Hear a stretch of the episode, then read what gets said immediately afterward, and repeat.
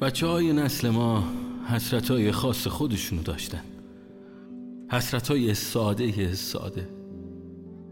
حسرت یه جفت کتونی چینی حسرت یه جعبه مداد رنگی چلا هشت رنگ حسرت یه تیله هشت پر.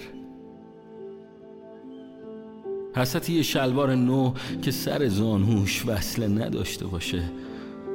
حسرت یه موز تو مهمونی و یه عالم حسرت دیگه که برای نسل بعد معنی نداره. بچه های نسل ما با حسرتاشون بغز کردن. با حسرتاشون خوابیدن با حسرتاشون بیدار شدن. اما گریه نکردن. بچه های نسل ما با حسرتاشون بزرگ شدن و تو گنجه دلشون مخفیش کردن تا خدایی نکرده یه وقت به نسل بعدی منتقل نشه. نسل ما نسل آه و افسوس و بغض و گریه نکردنه. امروز جلو ششام تو خیابون یه نفر با اسلحه زد یه نفر دیگر رو کشت. هر دوتاشون هم نسلای خودمون بودن.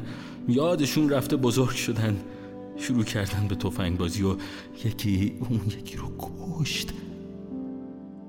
اما هرچی بهش گفت که بازی از اول اون که مرده بود گوش نکرد. اونقدر گوش نکرد که واقعی کشته شد. بچه های نسل ما تو دلشون از این حسرت ها کم ندارن. حسرتی که می‌تونه تبدیل بشه به نارنجک و همه چیز رو نابود کنه. کل شهر رو نابود کنه. کل جهان رو نابود کنه. کل روح آدم رو آروم کنه. کاش یه تیر بخوره. وسط حسرت ها تو دیگه بی جا و بی مورد. حال کسی گرفته نشه.